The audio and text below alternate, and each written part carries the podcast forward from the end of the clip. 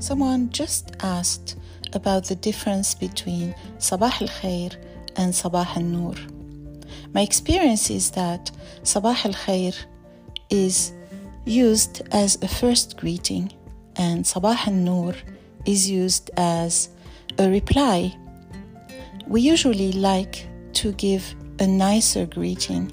So if someone says Sabah al Khair, which means morning of good, good things, good health, good everything, uh, we like to say something different uh, to maybe up that and that uh, greeting. So Nur is light, and Sabah Nur means may your morning be full of light. Um, now, I have noticed that um, people sometimes use Sabah al Nur first, but uh, I think originally it started as being a second greeting. I hope this helps.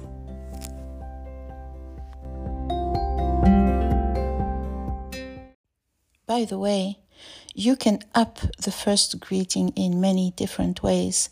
So if someone says Sabah al Khair, you can say Al Nur or al Ward or al Yasmin or al Ful.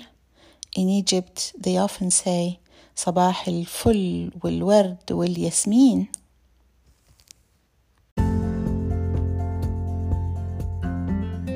I remember someone saying that to me one morning.